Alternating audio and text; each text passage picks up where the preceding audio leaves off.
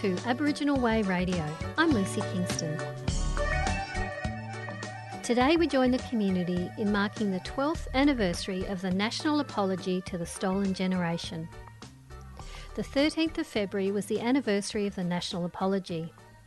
On the show today, we find out why Uncle Ivan Tiwu Copley believes it's a really important day to gather together and remember. That's coming up in a minute, but first up, let's have this song by Thelma Plum. Do you ever get so sad? Been around the world, back to you, right back to you. you. Thelma Plum there. Do you ever get so sad? You're listening to Aboriginal Way Radio. The 13th of February is the anniversary of the National Apology. On that day in 2008, Prime Minister Kevin Rudd offered an apology in federal parliament to all those people who'd been taken from their families as children by Australian authorities. Kaliah Alice went along to the community event in Veale Gardens on the 13th. She spoke to Uncle Ivan Tiwu Copley on why it's such an important day to gather together. Hi, I'm Ivan Tiwu Copley. I'm a Peramangk and Kaurna elder. Uh, Ivan Tiwu Copley Warwickshire Nainari Yachana Kaurna Yachana Peramangk. Thank you, Ivan, and thanks for speaking to us today on uh, such a emotional day, the anniversary of the 2008 apology. Can you tell us why it's important for community to get together on such a day? Oh, look, one of it's around honouring stolen generations, and that's keeping a, a, pathway open to say that you know we haven't forgotten.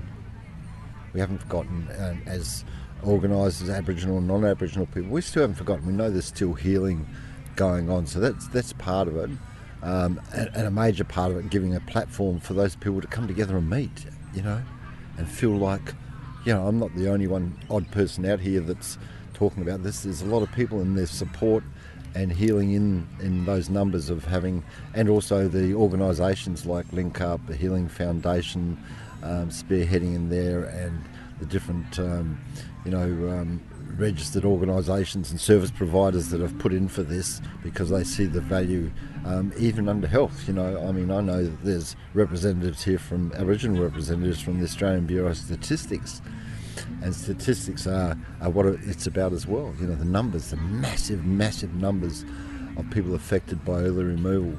So I think coming together in this and having dancing, um, smoking ceremonies and healing, and actually having um, traditional healers here as well, um, where people can uh, feel like they can just easily access support because most people don't realise. They don't realise the enormity of the effects of early removal, the generational effects that um, have become part of, you know, it didn't finish until 1972. You know. The, the Yalaka dance piece that we, we saw today and this morning, it it does uh, kind of speak to the next generation, and it's the, the younger generation that are um, performing and telling their their family stories. Why is it important for the younger generation to understand the history? Yeah, and can I say just straight up, you know, congratulations to uh, Carl and Sonia, and I know Sonia's uh, very emotionally tied to it with uh, talking about um, places from her uh, family side and things like that. Um, but you know, they, they put in a great deal to have that performance here today, and it's such an excellent job and then the younger people that are doing it that are understanding the stories behind there as it's been done for thousands of years and telling that story and sharing that story keeping it alive the knowledge um, of what's in the past and there's so much more complexity to who people are as Aboriginal people and Torres Strait Islander people, who they are, and uh, you know the story around um, everything being square and round. You know, it's so important most people, Aboriginal and non-Aboriginal Australians, when they get presented with that, they understand. You know, we sit around round, round tables home, we have a barbecue, we have a campfire, and whether it's Aboriginal or not, and it's sharing and equal access to it, which says a lot. But this goes on for the you know the oldest living culture in the world, still here, which is part of who everyone is as Australian, and you see a lot of that happening here today. Um, the importance of people continuing that healing, some that have passed and gone, some that didn't get the apology, and that's so upsetting for their families that were left behind because they knew that their grandmother or their mother or their grandfather or father didn't hear that apology. They went to the grave not receiving that. So that's that's a big thing as well. People don't realise that that you know they're left here after that to go. Oh, I wish wish Mum was still here. Wish Nan was still here to have heard that. Um, because it's it's so important um, that that acknowledgement and the learning of um, the effects of those policies and how it's um, right throughout the population massive. And you know we're talking third and now fourth generations that are affected by it, and people don't realise how much it is. For me, here today is is all around um, knowing that you know there's other layers and other platforms around it and I've worked and been involved with um, you know, before the apology and over the bridge and stolen generations um, since you know 1998 and to me um, over that time it was about you know people affected by and stolen generations first wave second wave and so on. And then um, in more recent times I realised that it, it, wasn't just that the complex layers above that um, you know uh, with the mothers that were left behind, the fathers, the uncles, the aunties, the grandparents that were left behind and never saw their children again. It's not just, you know, the stolen generation. What about those that are left behind as well? And for me, when I come, you know, this event here, um, I, I, tend to think about that and think about um, what the mothers went through, not seeing, and the fathers not seeing their children ever again um, you know, just something that people sometimes don't even think about. So that's another part of the, the complex layer. And then the hurt of what their children and grandchildren, when they think about that and feel, oh, she must have been so sad, you know, they, they, they've got to go through that as well, thinking on how their parents and grandparents felt as well. What would you like to see the community to do to continue this healing?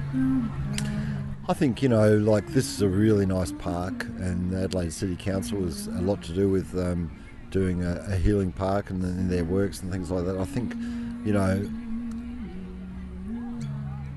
um, my opinion, my opinion, that's what it is, um, that, you know, councils all over South Australia and Australia um, look at their reconciliation action plans and look at, there must be a space here that we can call a healing park a place for reflection and to come along. People can come down and know because the naming of it and the policy within those council regions um, that there's a history there. And so it just encourages everyone to keep learning about it and recognising the acknowledgement to people scattered all over Australia and the Torres Strait, the acknowledgement is through uh, identifying and having places like that where people can go because they've admitted and, and acknowledged it by naming it.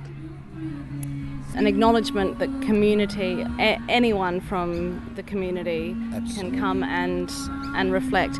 What about in schools? Do you think there's enough being taught about um, the the history of Australia in schools?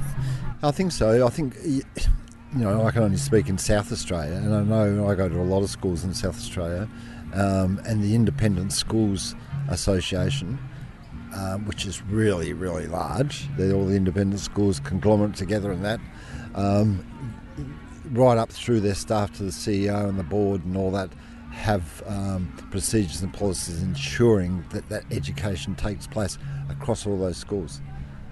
That's massive. Um, the Education Department also probably has a policy around that, um, following curriculum, which restrains it a little bit more. But um, I think, you know, in the last few years, that's grown massively when you get people from these big, big, massive organisations and big, big properties, big, big schools, big, big churches um, that go together and go, I understand, I've been to the breakfast and I, I do understand we need to have this in our policy and it's got to go through curriculum. It's our history we've got to acknowledge our history as Australians, Aboriginal and non Aboriginal people. It's our history. It's been written, We can't change it, but we sure can rewrite the future. Ivan Tiwu Copley, at the anniversary of the Apology event in Veale Gardens last week, speaking to Kaliah Alice. You're listening to Aboriginal Way Radio. Let's have a track by Kev Starkey now. This one is Mind Your Way.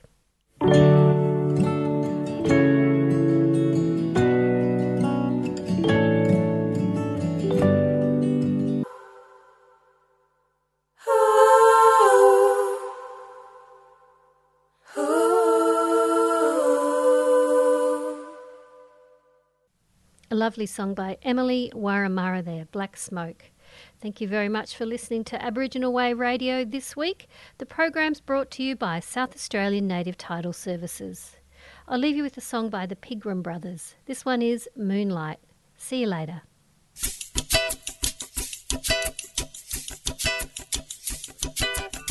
Música